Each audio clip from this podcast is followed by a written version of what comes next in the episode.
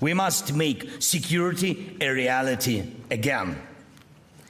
Ladies and gentlemen, are you ready to leave behind everything you value in your life in the world of yesterday?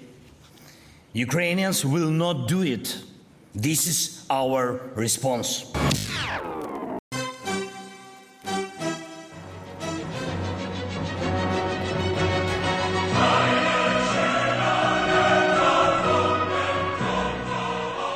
The last Recency Deep Dive that we did, folks, was, I believe, 8 episodes ago. It was episode 93. And this week, we weren't planning on having a deep dive, actually. And I thought it may be useful to sort of begin looking at the reason why we're doing a deep dive instead of the episode we had planned out for the week, which is that one of the guests that we had for this blockbuster episode that we were really, really excited about was unfortunately attending the Munich Security Conference. No surprise. And I want to begin by addressing this conference and kind of tie it into some of the topics that were addressed, primarily around Ukraine. But Frankie, you've been looking very closely at defense pact that Ukraine has been recently working on and signing with some allies. Do you want to tell us a little bit about what's happening, whether that was part of the news that we heard from the Munich conference? Yeah, I mean, Zelenskyy has been going for a bit of a mini tour across the West, so to speak, because at the moment, the big story for Ukraine is what's going on in Washington with Republicans in Congress blocking the, I forget the exact number, Julian, you have to correct me, but I think it's 600. Is it 600 billion? Am I off? No, sorry. 60 billion? In euros, it's about 60 billion. Or yeah, it's a $95 billion military aid package. Yeah, that's it. Yeah, so something along those lines, which is being blocked by Republicans. And it's created this kind of weird freeze in Europe, especially in Germany, where people are saying, well, if America can't support, then, we need America for leadership on this. Which has been a strange message to give, because essentially it only increases the stake on the upcoming presidential election. But what has happened over the last few weeks, starting in January with the UK, is a series of defence and security pact between Ukraine and big Western countries, which aren't the United States. So we're talking about mid-January, we had a big deal with the United Kingdom.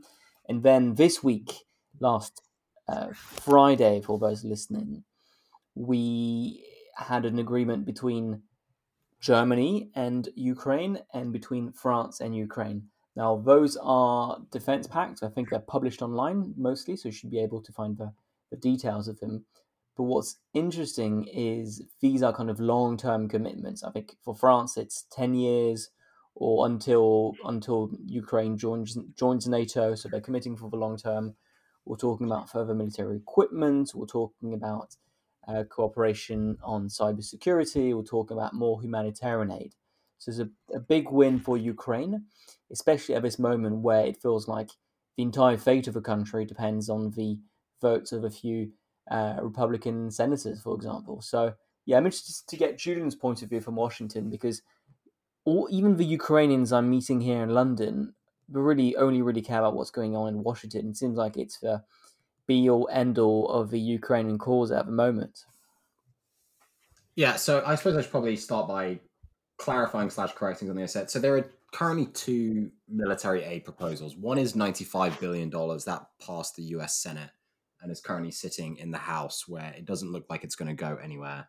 And so the House presented its own version, which is around $66 billion. So slightly less and with more sort of terms on uses and inspections to ensure that there isn't any waste in the military aid package. The problem with both of these bills, and from the US perspective, is the fact that Mike Johnson, the current Speaker of the House, who most people probably didn't know existed outside of the US until late last year when he abruptly became Speaker, is not experienced in House Republican leadership. So his team isn't experienced in negotiating with the Senate, the White House, international parties, and then managing the caucus as well. And to add to this, his own, you know, the majority leader, which is the number two in the majority party in the House of Representatives, in this case, Steve Scalise, is currently being treated for cancer. And so he's been absent. And the upshot or the result of all of this is that the House Republicans can't even pass bills that their leadership team likes.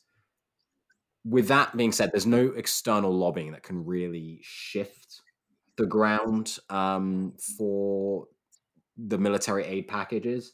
It's going to be internal deliberations within the Republican Party on the House side that will get these packages through. We don't need to go into the parliamentary procedure of how they could happen, but I would point out that the State of the Union is coming up in a few weeks, and I would be extremely surprised if President Biden didn't use that opportunity when speaking to the entire country to bring up military aid, make that a focus, and put pressure on Republicans, especially with the death of Navalny, probably the most well-known activist in Russia among American voters. But I guess all this to say that the prospects aren't looking good, but there are opportunities for pressure to be applied within the US. Yeah, I was actually noticing that one of Mike Johnson's comms guy was a bit of a Twitter jokester. He was following me the other day on Instagram. Oh, sorry, on Instagram, on Twitter. And he had quite a taste for memes. I'm hoping he also has time for doing what seems to be a very difficult job at the moment. But to go back to Europe, there's an interesting angle to this as well, which is for France, the UK and Germany, especially France and Germany, these are countries which their standing in Europe really took a hit after the war in Ukraine. For those who tuned in to our previous episode on France and Germany and how they kind of underestimated the Russian threat to Europe, the Russian threat to Ukraine specifically, these are countries which have been kind of struggling since to rebuild their reputation. In Germany, there was the aggravating case of Russian gas making the country so dependent and really plunging Europe in a very difficult energy crisis. For France, it's a little different. There's also a lot of kind of self-inflicted harm by Emmanuel Macron over his comments about, you know, we shouldn't be humiliating Russia, and comments along those lines, which end up being very counterproductive and very damaging to France's image. And so for both France and Germany, it's an opportunity to kind of crawl themselves back out of that kind of gap. And they saw countries like Poland, for example, really build their kind of moral leadership during that time. For France, it's especially important because, I mean, we talked about it once or twice last year, but there is a bit of kind of a battle around the numbers of kind of European Western aid to Ukraine. The Kiel Institute, which is kind of the official go-to website for this, has Germany contributing, I think, 17 or 18 billion euros, and France is like officially at 600 million. And obviously that's a huge discrepancy. But essentially what's going on is everyone is fighting about whether this whether the Institute is kind of counting this fairly. France is saying that a lot of the equipment it sends is top secret. And on top of that, the equipment it sends is modern and immediately operational, whereas kind of, they don't say Germany, but they kind of, you know, nudge, nudge, wink, wink. Other equipment is not as good and sometimes quite antiquated. And essentially, they're kind of blowing up their numbers by giving equipment which has some monetary value, but very limited military value. So, yeah, I think France has been trying for the last 6 months or so to kind of blow up those numbers a little bit, both by contributing materially, but also by kind of challenging the way the numbers are being counted in the first place. So, yeah, this defense pact for France is important because I think the kind of let's not humiliate Russia page has been turned, but this defense pact probably is something that will be reassuring French diplomats that this page has kind of turned and we are moving on to something different. Yeah. And I want to go back to one of the parliamentary dynamics that Julian was alluding to just earlier, it was a very odd coincidence in time when I believe that just as a lot of the Republican opposition to this aid package was beginning to, to gain sort of this drumbeat, you had Hungary kind of, using some of the same arguments, right? And they're actually convergent in a lot of ways, right? They're I think the Jacksonian nationalist faction of the Congressional Republican Caucus is echoing a lot of Orban's points about this war, right? This war should have never dragged on for this long. We should have sought a negotiated peace settlement from the get-go. This was a very unrealistic war for even with the highest expectations of Western aid going into Ukraine. It would have been very unrealistic to roll Russia back quickly enough, and this is really dragging on for too long. And obviously, Hungary has its own reasons for taking on this realist stance.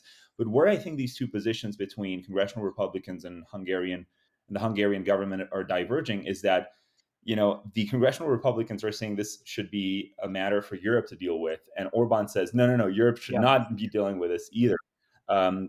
And I think within the Congressional Republican Caucus that Julian was describing, I think you have a very interesting tension between people who are, for instance, very close to and listening very closely to Elbridge Colby, who's someone who's been for a long while really arguing for sort of rebalancing and sort of, refocusing away in sort of the traditional and even the bipartisan way of, pivoting away from the traditional patronage of Europe, letting the Europeans pick up the burden of their own security. But you do have a lot of this echoing of Orban, which conflicts with that, because actually Orban doesn't want Europe to pick up that burden.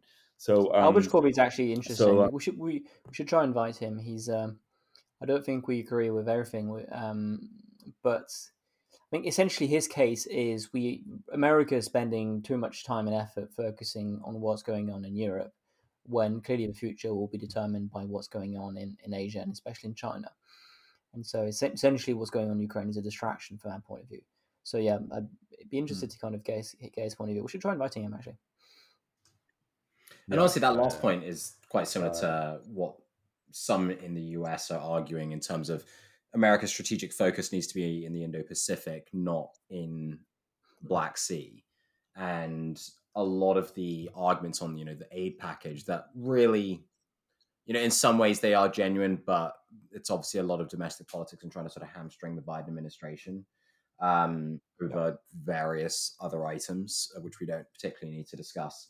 But there are some who believe that sending aid to Ukraine means less aid to Taiwan, which for the majority of the Republican caucus is the conflict to watch rather than the one in Ukraine.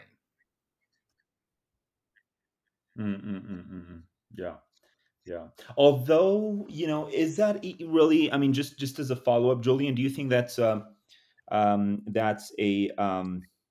unanimous assumption within the within intellectual conservative circles in the U.S. that actually Ukraine is not worth risking nuclear Armageddon over, but Taiwan is? Because I've heard some of the perspectives from someone like Michael Anton, who says, actually even Taiwan, China cares a lot more about Taiwan than we should.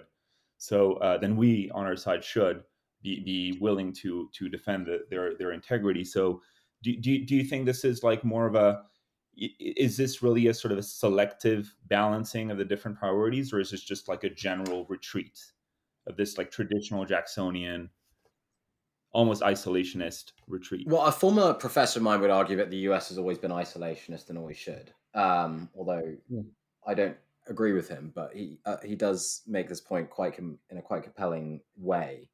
I think if you're looking at the way the debates over Taiwan are playing out right now, there is that argument that it will always matter to China more than it will to the US. And similarly, in the same way that people were making back in 2014, the argument that Ukraine would always matter more to Russia than it would to the US. And in fact, this was a large reason for why the Obama administration have been so reluctant to provide javelins to the Ukrainian military, was because they were worried about escalating tensions with Putin. And that sort of institutional memory is carried over into the Biden administration and some of their initial reluctance. On the Taiwan front, there is a very strong and vocal chorus of voices in the Republican Party that are of the war is inevitable and we have 3 years to get ready crowd. Mm. And losing Taiwan means all these other things will happen down the road that would be bad for American power. And then there are some who are of the mind that, well, there's nothing really we can do. And that's where sort of Donald Trump came in, of looking at how close Taiwan was to China and saying, well, there's nothing we can really do. And all of their military preparation being focused on area denial for US forces is a cause for concern. We hear all the reports about wargaming and how China would be able to prevail in a conflict with the US in certain war games, or it would go nuclear, in which case everybody loses. So I think that is absolutely a strain of thought, but I don't think it's the dominant one. And a lot of the reasoning for using Taiwan as a reason to hold up Ukraine is because the longer we're talking about corruption in Ukraine, if you're a Republican, the more likely your base is to hear Joe Biden, Hunter Biden, Burisma. Yeah. And a lot of the desire to hold it up and say, well, you know, we don't know what the military aid will get through is a way to sort of remind voters of that. But also there's a large element of if Ukraine starts to falter, then in an election year, you can say, oh, Joe Biden, look at how bad the world is in his 4 years in office. We had Afghanistan and now we have Ukraine. Clearly, we need to go back to the way things were before. So there's a domestic political element that is really driving a lot of it. It's not so much in practicality, and that's what's really driving a lot of the foreign policy-minded folks in Congress mad. And I mean, maybe we should talk about what, I mean, amid this context, we have the US presidential election, and I think 2 weeks ago, Donald Trump decided to attack pretty directly a lot of his NATO allies who underspend on defense. The reaction, I mean, his response, first of all, he said, we would encourage Russia to do whatever the hell they want to any NATO member that doesn't meet spending guidelines. That is remarkable, whatever the hell they want. And it is... People will say, no, it's not that different from what Obama was saying, blah, blah, blah. Americans have always been saying that Europeans need to pay up and so on. But the kind of nature of that comment, the kind of slightly mafia-esque, you know, pay up or else is remarkable. And so I'm happy that there has been a uptake in defense spending in Europe. But if anything, it really didn't really happen much under Trump. It's going on now because of Russia, if anything. But it offers a pretty bleak perspective on what the future could be if a Donald Trump presidency comes in. I mean, last time there was a lot of bravado against NATO during Trump's term, but none of it really ended up materializing concretely. This time it seems like he's back with a vengeance. So yeah, I'm interested to hear your thoughts about, you know, are we going to see a different Trump who is not only going to be instinctively very anti-NATO but also capable of executing upon his threats? I think it's important to say, though, he's not asking for the dismantling of NATO. He is asking to kind of beat up in some way countries who are not spending up 2% of their GDP. I think the most, it's not in any way surprising that he's making these comments. He's always been of that mind. And I think John Bolton warned in the 2020 election that a second Trump presidency would probably lead to a US withdrawal from NATO. And I'm not sure how much of that is Bolton being alarmist and how much of that is driven by his experiences in the White House working for President Trump. I wasn't remotely surprised by the fact that, you know, the 2% line has been a frequent refrain.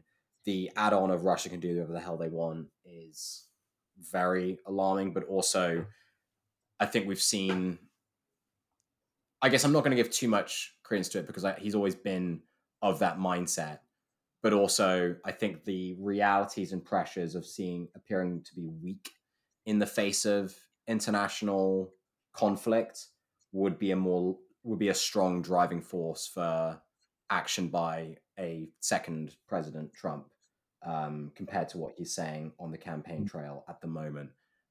The real concern that I've seen some of the commentary on this is that in the first term, you had all these people around him who weren't able to fully restrain him, but on a lot of key issues were able to get some things that were more conventional in US policy done. Would those same voices be around, or would Michael Flynn come back as a national security advisor? And this time, Trump doesn't really care if he's lying to the FBI in an investigation. He's just going to stay there for good. And those sorts of things are where there's a lot of concern about him stuffing the cabinet full of sycophants. That being said, I'm personally of the mind that he doesn't have a desire or interest in governing. He has a desire and interest in power, attention, and staying out of jail. And for those reasons, it's less likely that he would actually be engaged and focused on countering Russian aggression in Eastern Europe, because he'd be spending all of his time fighting 1 million investigations for corruption that would inevitably ensue from a second term. And there's also the very strong argument that a lot of the people he appointed last time were pretty incompetent from an administrative and bureaucratic perspective, and all the talk of firing all the civil servants would just make the problem worse, because then absolutely nothing would get done. And in some ways that's, bad for government, but also good if you're obstructionist or don't want him to enact certain policies. So I guess, I'm not surprised by the comments. They are alarming, especially considering the United States is the only country to ever activate Article 5. But again, not surprising, but I'm not overreacting to them.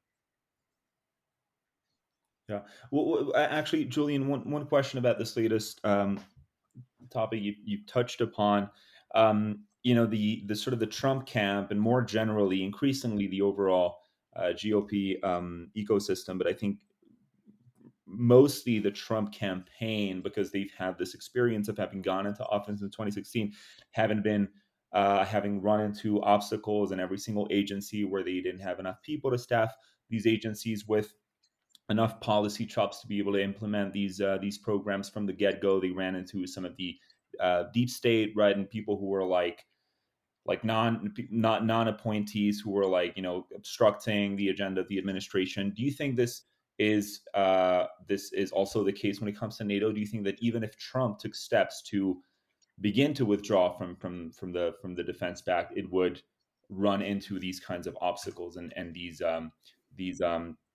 obviously the Pentagon, but even the State Department and across the administration? Do you think he would run into some serious bureaucratic obstruction that would prevent him from? It wouldn't just be bureaucratic; it would be congressional too. I mean, I think the House and Senate would just pass a bill affirming U.S. commitment to NATO, and it would be 90-1, or 99-1 in the Senate, and then probably 430-5 in the House, and then it would override any presidential action on that one. In terms of the bureaucratic side, I think looking back on it, on the defense state, those elements, the obstructionism, I think, is very much overplayed, in large part because a lot of it stemmed from sheer administrative incompetence. And I think the easiest example of this is the Muslim travel ban that they had to reissue 4 or 5 times because the lawyers kept getting the language wrong and weren't checking certain boxes, weren't saying certain things. They had legal powers to do it, even though it would be challenged.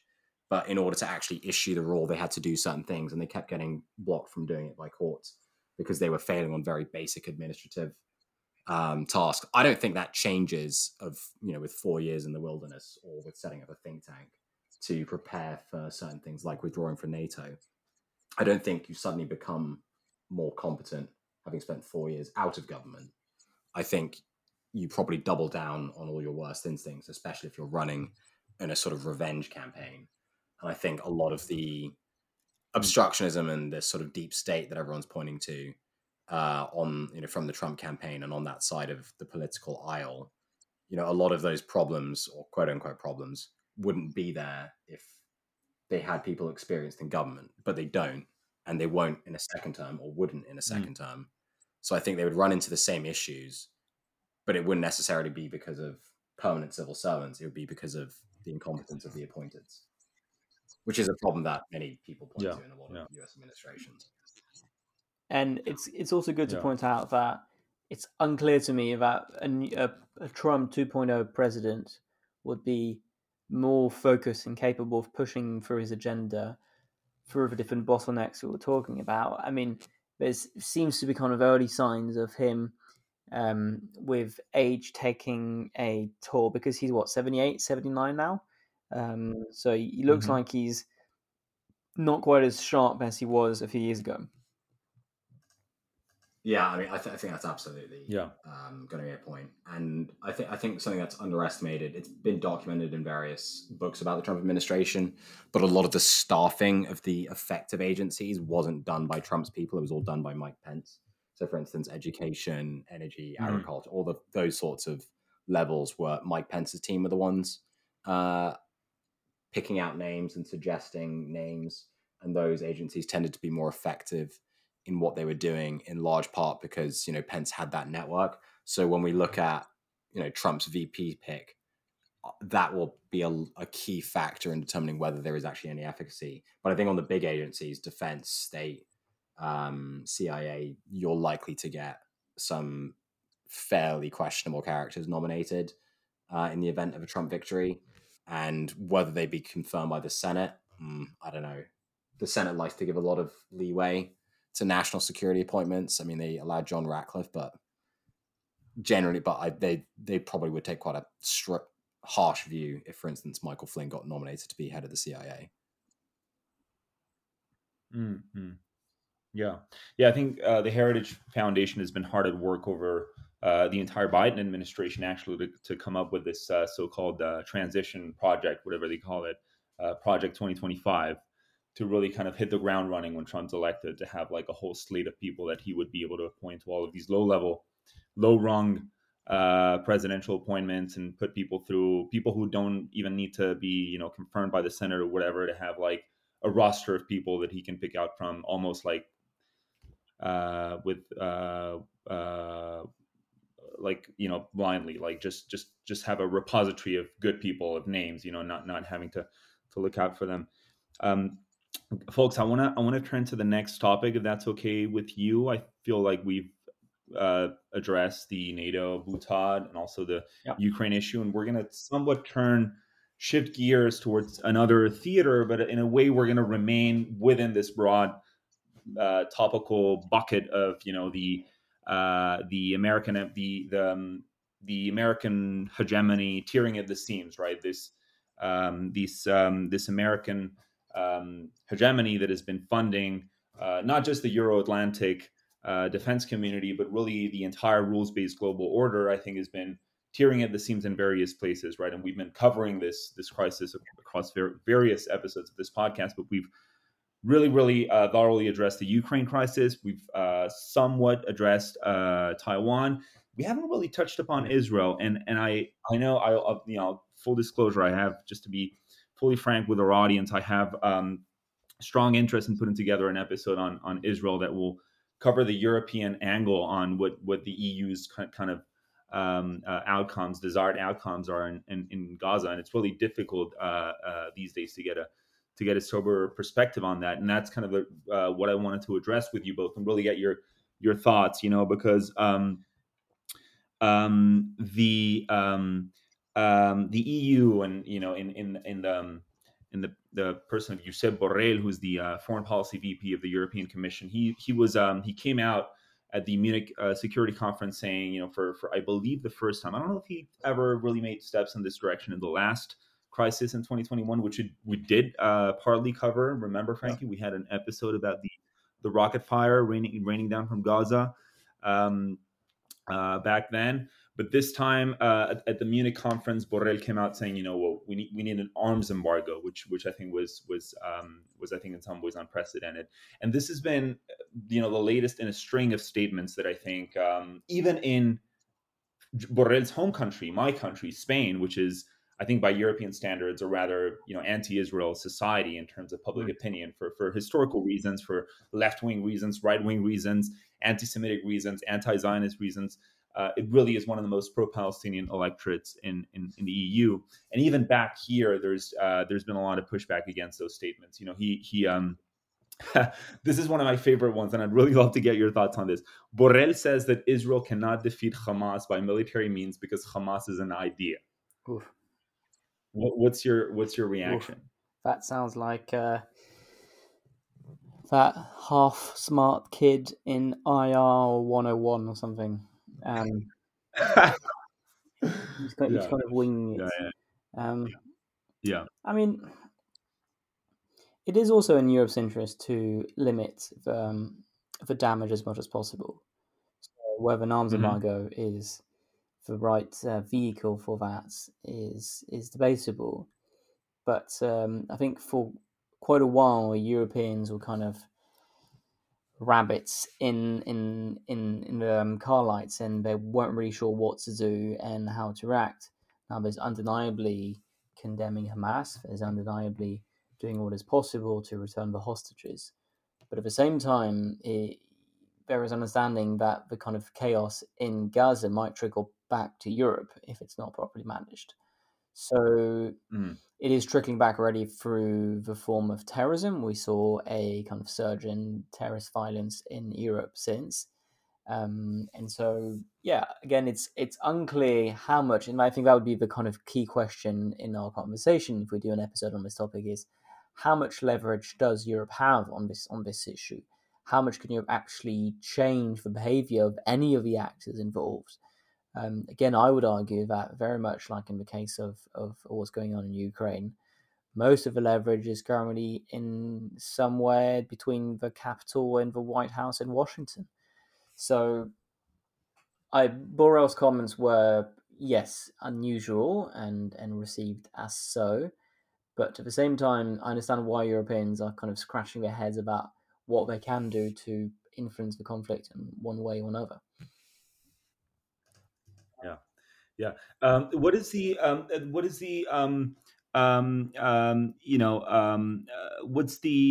view from Washington on this, Julian? Because obviously, we don't really have anything like, an evangelical movement in Europe or nothing of the size that you have in the US. We don't really have, the sort of the pro-Israel battalion or the pro-Israel camp in Europe really revolves around Israel itself and its diplomatic presence in European capitals and something of a larger campaign to combat anti-Semitism against Jews based in Europe.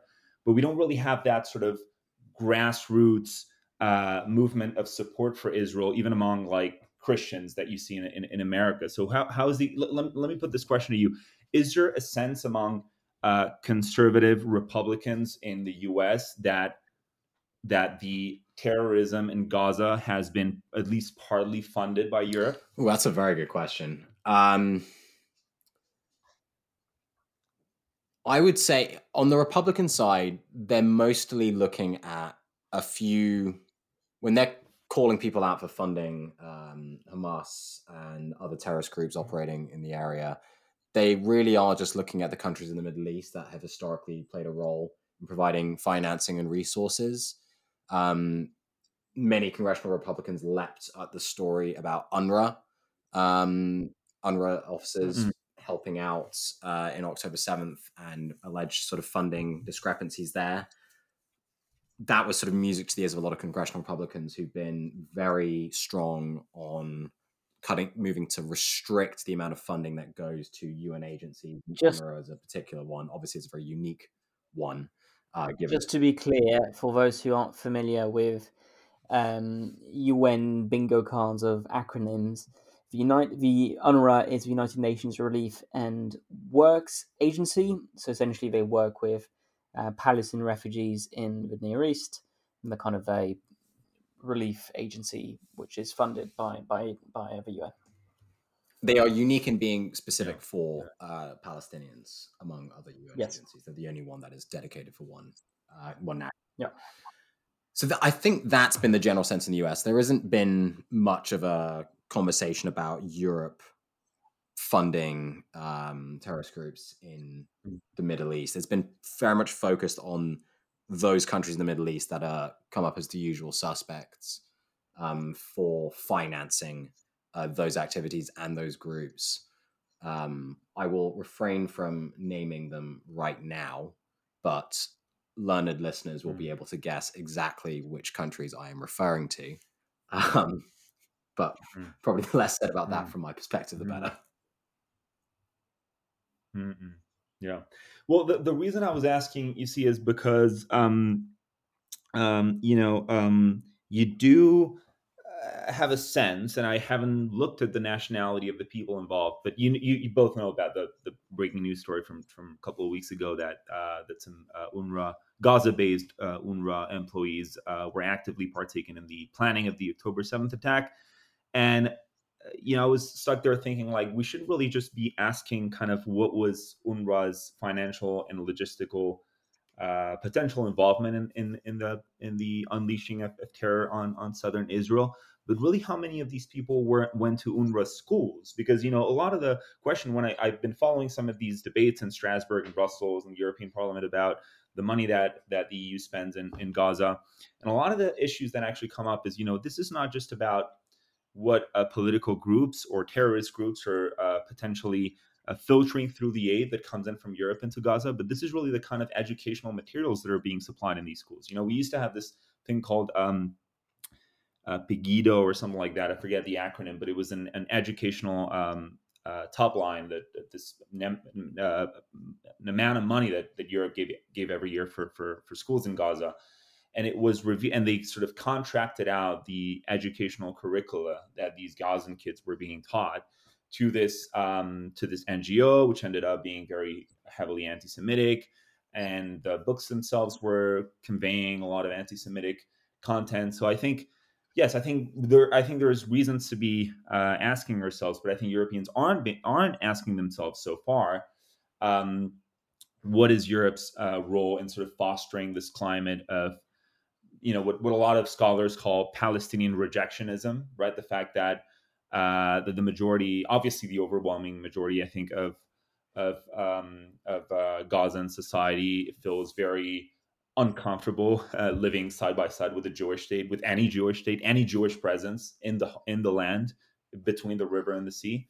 And what could Europe be, in reverse? What could Europe be doing to actually educate towards the contrary of actually, educating young Gazans, actually, especially in a post-war setting, in the understanding that there has to be a territorial settlement, that there has to be a partition of the land, and obviously we're running into a problem with Israel right now because they're very adamant that a two-state solution would mean the obliteration of Israel if you impose that right now, diplomatic right. If you try to sit the Palestinian Authority, which condones, or at least partly condones, people within the PA condone the October 7th attack with the state of Israel and sort of make the state of Israel accept that there should be tomorrow full Palestinian sovereignty in the West Bank, Gaza, and East Jerusalem, then that would mean like a permanent security threat, a new state that would be constantly firing rockets into West Jerusalem and the whole of Israel.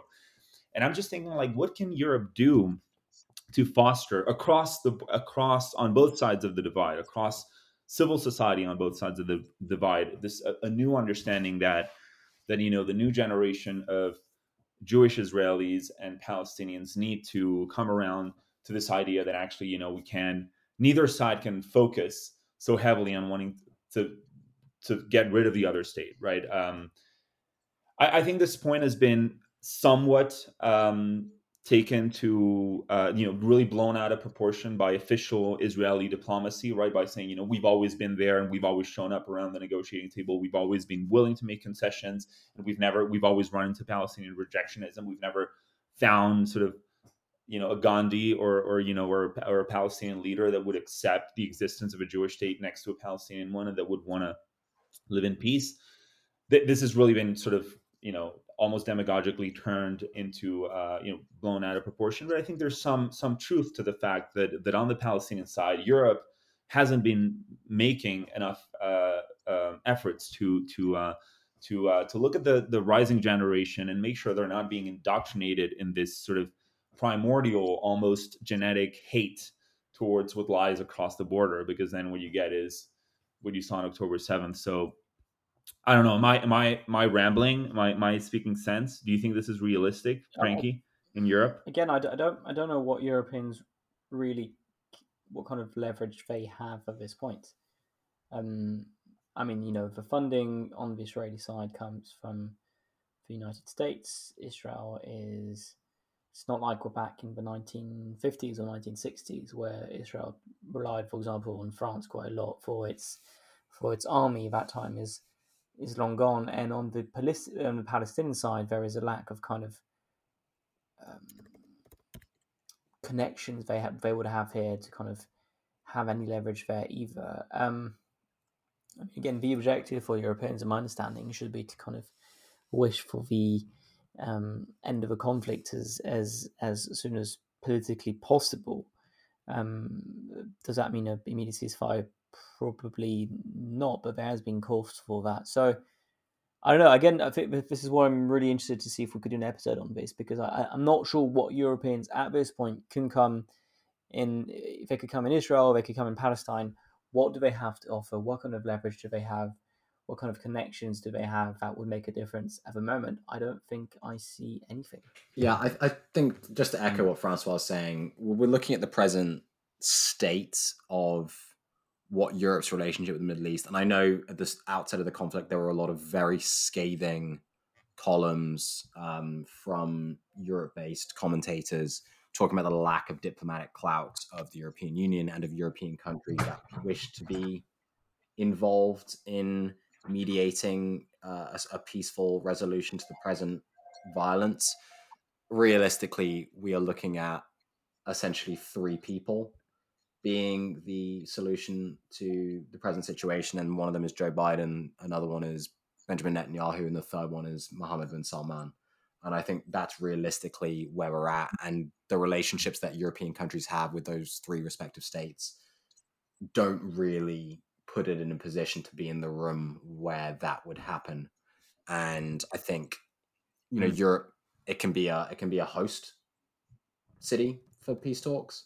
But realistically, I don't think we're going to see a European nation or Europe as a political body come together to play an active role, because they just don't have the leverage, and I don't think they have the connections either. Julian, thanks for giving a concluding note for what should really be an introduction to a future episode. We might be able to rewind and put that as an intro for a future episode. But thanks a lot for coming back. Also, just take a few seconds here to celebrate the fact that our previous episode was episode 100. It's been quite the adventure. We started this nearly 4 years ago now, and 100 episodes is a proper milestone. So I'm really happy about that. Congrats to both of you for being on the ride. And if you want to listen to full episodes, you can join us on our Patreon, which is down below in the description.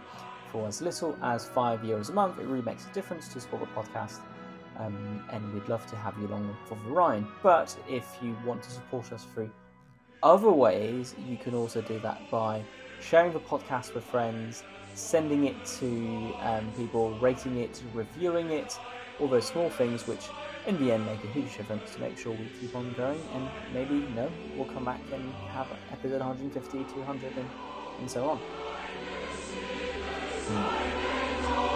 Thank you so much.